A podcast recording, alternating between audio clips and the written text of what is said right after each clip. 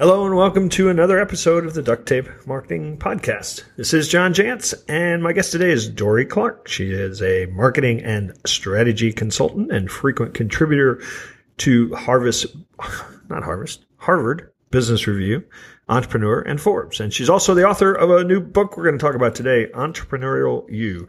Monetize your expertise, create multiple income streams, and thrive. So welcome back, Dorie.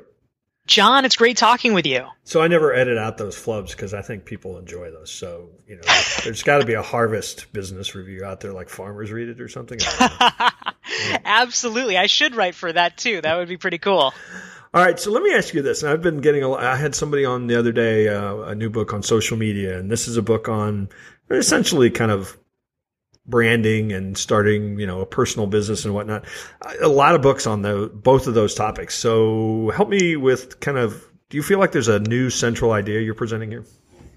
There is, and and essentially, I I actually um, sought to write a book that I had not seen before. I want I wanted to really write a book that was information that I was after. And so entrepreneurial you fundamentally is talking honestly about how people make money as coaches and consultants and providing a framework and a roadmap to help them do it even more effectively. I interviewed 50 plus uh, very successful six and seven figure entrepreneurs, yourself included, John, and really broke down their revenue models and helped explain, okay, here, here are the options. You know, if you were, if you were a coach, if you were a consultant, uh, and uh, if you are are uh, a small business owner of any kind, what are the things that you're not doing now but could to increase your revenue and leverage your time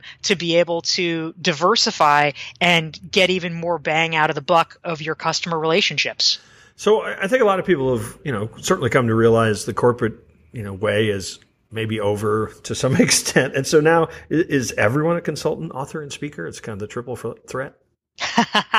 you know, a, a, lot of people are certainly. Uh, in fact, of, of, course, there's a well publicized study that was done by uh, Intuit that said 40% of mm. Americans would be freelance or uh, or self-employed professionals. So you know we're getting very close to uh, to one and two. But even for people who who are not, um, I I in fact argue that one of the safest things that you can do for your career is to develop at least one other income streams so that you're not so reliant on one source of income. And certainly for anybody that's an entrepreneur or a small business owner, in some ways we're diversified because, of course, we have multiple clients, um, and and that's good. So if there's some kind of a shock or a disruption, uh, you know, you lose an account or what have you, you have other options.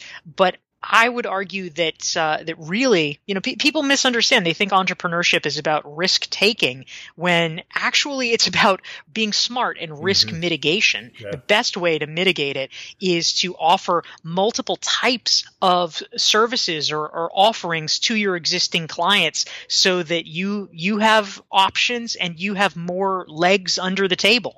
Yeah. it's funny. I, you know, over the years have uh, applied for a mortgage or to refinance my house or something. And the fact that I was a entrepreneur in, in, you know, some bankers' eyes made me more of a risk. And, you know, I, I used to sit there and think, you know, I've been doing this for X amount of years, had the same income. I decide what my income's going to be. And like, I think somebody who's in a job getting paid a salary is the ultimate risk.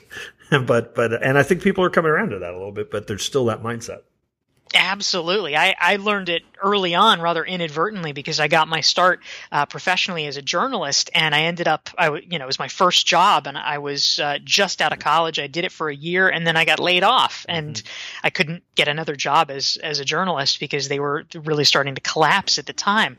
And that was the first taste of, of understanding that you really can go from being totally fine one minute to completely not fine the next without any warning. And I think the the real benefit of entrepreneurship is understanding that that you can uh, find ways to really protect yourself a lot more strategically in the ways that are necessary in today's economy. You have developed a, a self-assessment as part of this book um, to, I, I, guess, to help people decide it, not only is this for them, but maybe what path. Do you want to talk about that? Yeah, that's that's exactly right. Um, I actually created a, a, free resource. It is um, the Entrepreneurial You's Self Assessment, and it is 88 questions that actually walks people step by step through thinking about what types of uh, additional income streams might be right for them in their business, and figuring out how to implement that. So, folks would like to get that uh, for free, they can download it at dorieclark.com/slash/entrepreneur. Yeah, and the first um, test is if you can't answer 88 questions or won't, well, you're probably not going to make it, right?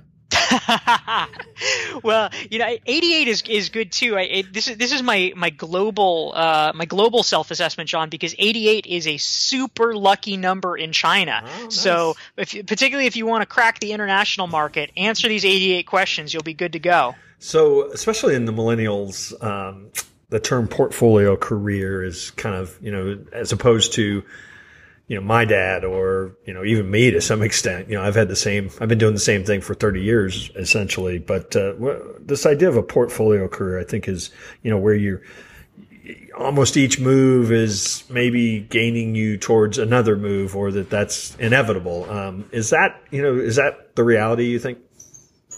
I, I, think increasingly it is. Um, partly there's always been a subset of the population that has wished for such a thing. I mean, you know, I think you and I probably both know folks where, you know, some folks are so focused, all they want to do is one thing, but then there's another kind of person that uh, you know, they're sort of renaissance people. Yeah, they're yeah. they're into lots of things. They enjoy the variety. They enjoy uh, the the different challenges.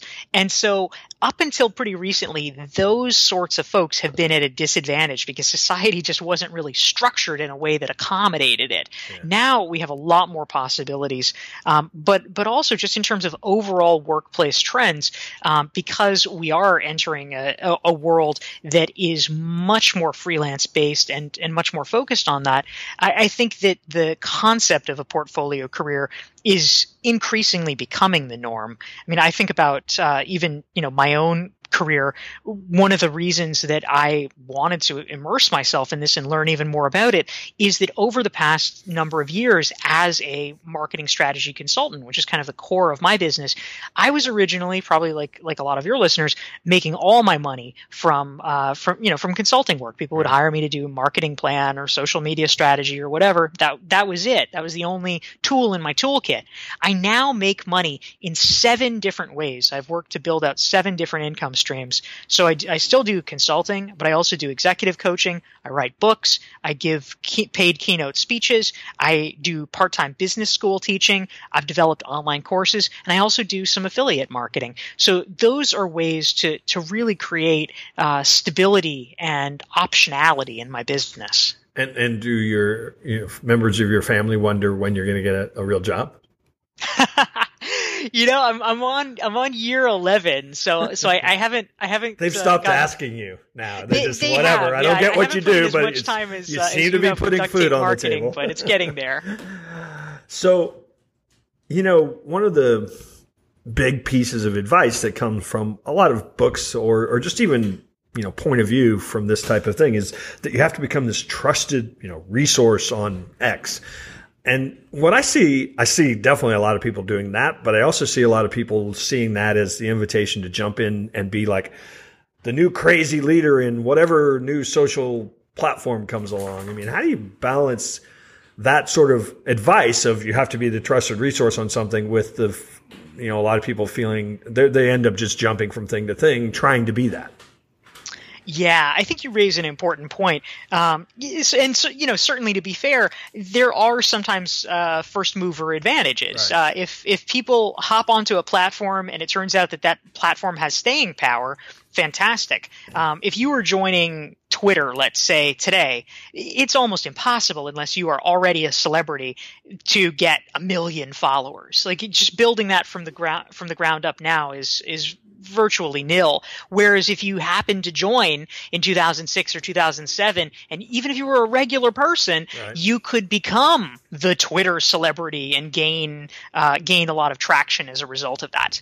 Um, but I, I, think the the bigger point, the the more overarching one, is that regardless of the platform, um, the the concept of becoming a trusted authority is a useful and valuable one. I mean, you know, what's what's the alternative, right? right you know, we all right. we all want to be uh, trusted, and so re- regardless of which uh, which way you choose to do it. I you know sometimes people say, "Oh, but I'm not a writer or whatever." It's fine. It's about the ideas. You could you could blog, you could podcast, you could use certain social channels, you could do videos, whatever it is. But you want to be communicating your ideas in such a way that people can look at them, see them, and say, "Oh." He makes sense. I want to hear from him more.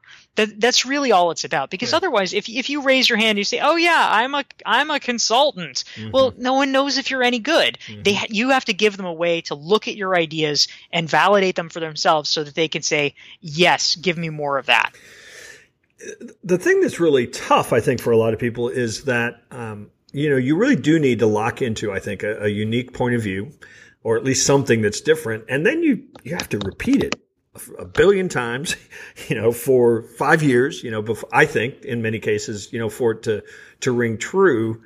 And so I think, I think that's the real challenge for a lot of people is it's, I'm not just saying it takes work. It takes commitment and consistency. Yeah, that's, that's very true. Um, certainly for me, it took about two, between two and three years uh, for me to start seeing literally any results mm-hmm. from the right. uh, from the blogging that I was doing when I first got started.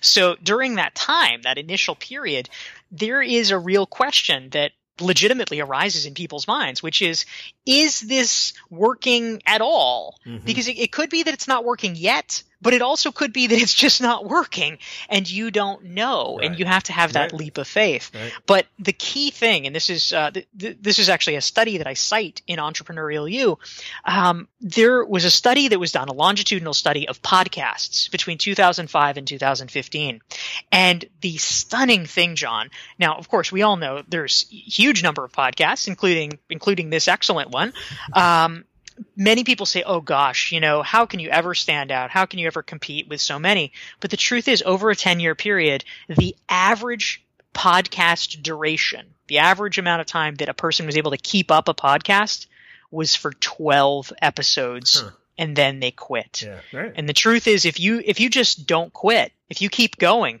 you're not competing with three hundred thousand people. You're competing with 3000 or 300 and that can make a huge difference in your ability to succeed. Yeah there's no question. Um, the speaking of pockets one big component of of this approach and what you talk about in the book is this idea of building your own brand. And you know one of the things that i've seen you do because uh, i've watched kind of your I don't know if rise is the right word, but you talked about, you know, you blogged for a couple years, nobody was paying attention. Now certainly people are paying attention. Um, is that in addition to writing all of those words that you did on your own, you hustled. I mean, you got yourself on podcasts, you got yourself guest blogging things, you ultimately got yourself um, publications that would allow you to contribute. I mean, it happens to be that you're really smart and and you have good things to say, but you hustled. Yeah, thank you. It's it's absolutely true. I mean, of course, you have to um, make sure that that you're applying yourself with these areas. Um, but yeah, when it comes to really building your brand in the marketplace, um, I, I developed a, a, framework around my most recent book um, that that came out in, in 2015, Stand Out, uh, about how to become a recognized expert in your field. And fundamentally, what I discovered after interviewing 50 plus thought leaders across a spectrum of different industries is it's really three things. One is content creation, which we talked about. You have to show people your ideas somehow. Number two is social proof um, you know, which is basically a, a term from psychology that means your credibility. What is it about you that is indicating to other people that they should actually listen to you? And one of the best ways to do it is to uh, to have affiliations that other people have already heard of, mm-hmm. so that they can say, "Oh, well, you know, she's okay. She must be okay. She's been pre vetted." And so things like um, blogging for for publications like Forbes or the Harvard Business Review that people have heard of. That makes a big difference in terms of your perceived credibility. Being on po- uh, podcasts, you know, like the Duct Tape Marketing podcast, that makes a big difference. Um, so those things matter. Being involved even in your local civic association, your local professional association, that matters. And then third and finally, what really makes a difference in terms of becoming a recognized expert is your network and building up a, a group of colleagues and allies, uh, people that you, you respect and can turn to in your industry and outside that help uh, that help you raise your game and get get smarter and get better. And I'm going to point out another thing that you did um, that I think people need to understand. When you got the deal with Forbes, and I correct me if I'm wrong here, um, you appeared to use that beautifully to open doors to build some of those relationships. Everybody had heard of Forbes. Maybe I haven't heard of Dorie Clark, but Forbes, yeah, I've heard of that. So sure, I'll take her call or I'll take her email or I'll be on, you know, interviewed by her because that'll put me in Forbes. And I think that, uh, again, I think there are probably people that abuse some of that kind of thing, but I think you used it beautifully as a door opener. Yeah, thank you, John. That's that's exactly right. I, I had a very uh, specific strategy around it, which I think was was a win win because it right. resulted in uh, a lot of good good pieces for Forbes and good coverage of of different people in Forbes. Uh, but when I first started, I didn't I didn't really have any connections in the field at all, and I wanted to meet people. I wanted to uh, you know to to get to know folks that I had read about and had admired. And so with the Forbes imprimatur, you're exactly right. Almost you know not not necessarily the the most famous people. I mean, you won't necessarily get to talk to Elon Musk or whatever, but uh, but most most people who are not mega billionaires would like to be interviewed in Forbes. Sure. And so if you reach out and you ask, almost always you'll get a yes. And it gives you an opportunity to start the relationship from a very positive place, you know, from a giving place. And sometimes you will hit it off with that person and be able to develop a deeper relationship. That's right. I mean, you and and the reason I point that out, and I'm not trying to put you on the spot or embarrass you, but I, I think people need to realize that there are many, many ways that you can apply that and and it's kind of like you're you're just trying to evolve you know in that strategy and that and I think that's that's another thing I think people underestimate is is you know they they they read a book like this or they see this concept and you know they want to go straight for I'm the expert. You know I'm I'm the leader in this field. And I think there is an evolutionary process to like where you start and maybe where you try to get to. Yes, that's that's right. You it definitely almost always takes longer than you want or than you expect. But it really uh, one of the one of the stories that I tell in Entrepreneurial You, which I think is the most impactful, is about a, a woman named Stephanie O'Connell who's working to establish herself as a millennial personal finance expert. And like a lot of us, you know, it was slow going. She didn't see a lot of progress. But one of the the mantras that she had was that she had to celebrate the small wins along the way, and and she looked for them. And so even if it's something like you're blogging for free and then some suddenly someone offers you $25 to do it mm-hmm. right. or maybe you write a piece and someone you admire retweets it or maybe you go from having to pitch yourself all the time to the first time that someone says oh will you write for us those are all signs you know a lot of people are just looking looking for having made it with a capital M. Right. and instead we need to look for the small wins to say okay it's going to take a while but I am headed in the right direction. And I think sometimes we underestimate. We see the people that uh, have quote made it and we don't you know we don't we don't remember that or or we hadn't witnessed the 15 years they put in you know to get there. And I think that's what you know, society seems to sort of reward the made it stage and not so much the making it stage. Yeah, that's that's exactly right, and in fact, that's that's why I wrote "Stand Out" um, was that I really wanted to puncture that myth yeah. because you, you, you only see the uh, the finished product, mm-hmm. and I wanted to really understand what it took to build toward it. What was that middle phase that so often gets elided in the popular discourse?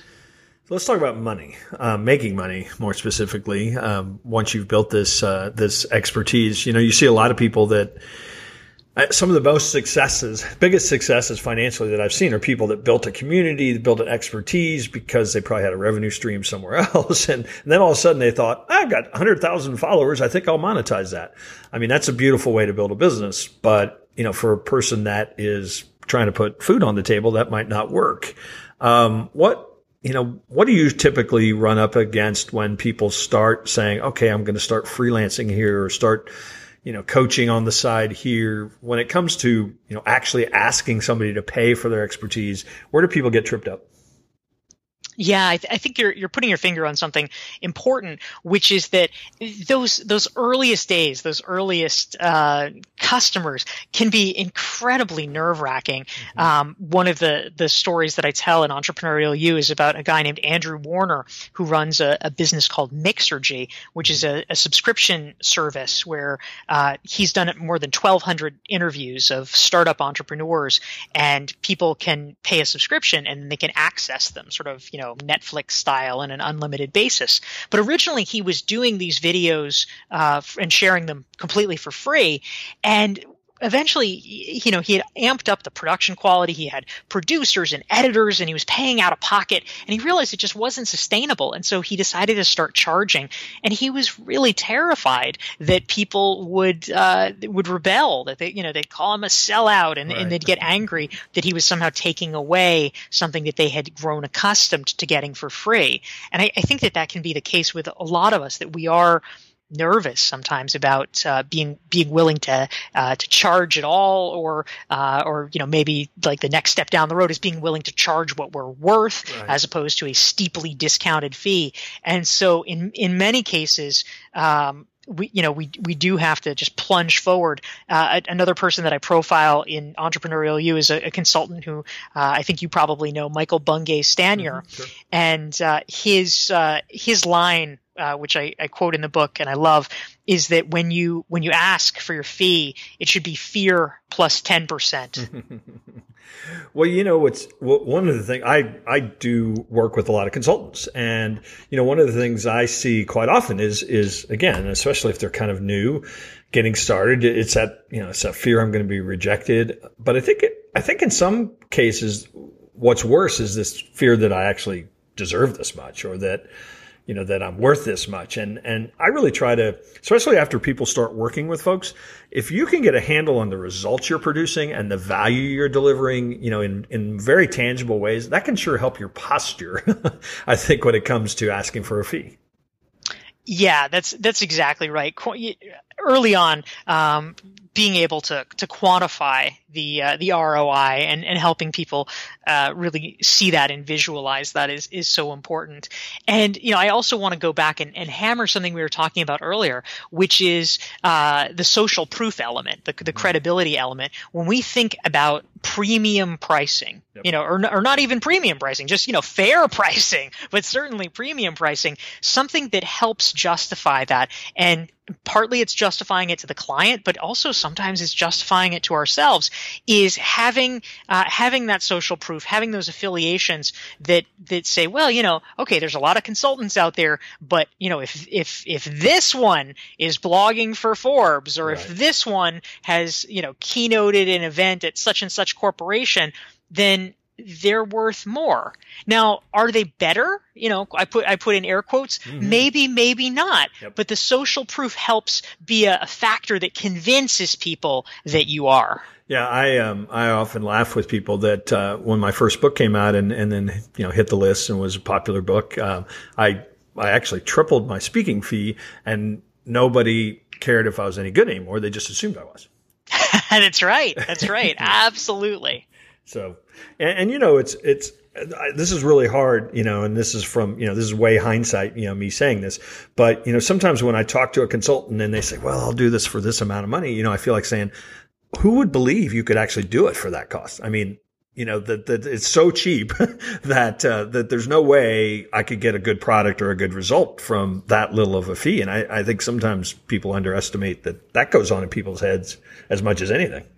Yeah, that's that's exactly right. I uh, I actually tell a story in Entrepreneurial You. I thought this was so stunning. Uh, there's a uh, there's an author friend that that I have who you might also know named Kevin Kruse, and mm-hmm. Kevin told me a story about a time he was actually on the other side of the equation. Um, at, at one point in his career, he was the executive director of a uh, of a large professional association and they were having a conference and they wanted to have a, a particular speaker. Uh, you know they had had a, a, committee meeting and people had had suggested this guy and he was uh, you know he had great credentials. He was an ivy league professor. He had a best-selling book. Everybody had heard of him and they thought okay well you know we don't know if we can afford him but uh, but you know let's let's try to get him. And so they emailed him and they asked if he was available on that date and he said yes he was and they said well what's your fee and he said $3000 and kevin's group had budgeted $30,000 for the talk because they assumed that that was the appropriate range. And when they heard that, they they were actually alarmed because they thought, oh no, what's wrong with this guy? so it really can happen that way. Yeah. Yeah, I remember that story from the book. So tell people, uh, Dorie, where they can get a hold of you. You talked about the assessment, we'll have, of course, these links in, in the show notes. But uh, any, anywhere you want to send people? Yeah, John, thank you so much. Um, the the best place for people to get in touch to get uh, more than 400 free articles that I've that I've written. Speaking, you know, social proof alert for uh, for Forbes and the Harvard Business Review. They can get it all at dorieclark.com. Uh, plus, of course, uh, we mentioned earlier the Entrepreneurial You's self assessment at dorieclark.com slash entrepreneur. And and even more to the point, uh, if you're a fan of John Jantsch, he is one of the stars of Entrepreneurial You's. So that is reason alone to check it out. Oh, very, very little star. Tiny star, but uh... oh, but shining so brightly. well, I'm going to take the assessment, see if I'm cut out for this thing or not. All this, right, this all right. Keep me posted. Thing. I will. All right, Dorie. Thanks so much, and hopefully we'll run into you soon out there on the road. John, thank you. Hey, thanks for listening to this episode of the Duct Tape Marketing Podcast. I wonder if you could do me a favor. Could you leave an honest review on iTunes? Your ratings and reviews really help, and I promise I read each and every one. Thanks.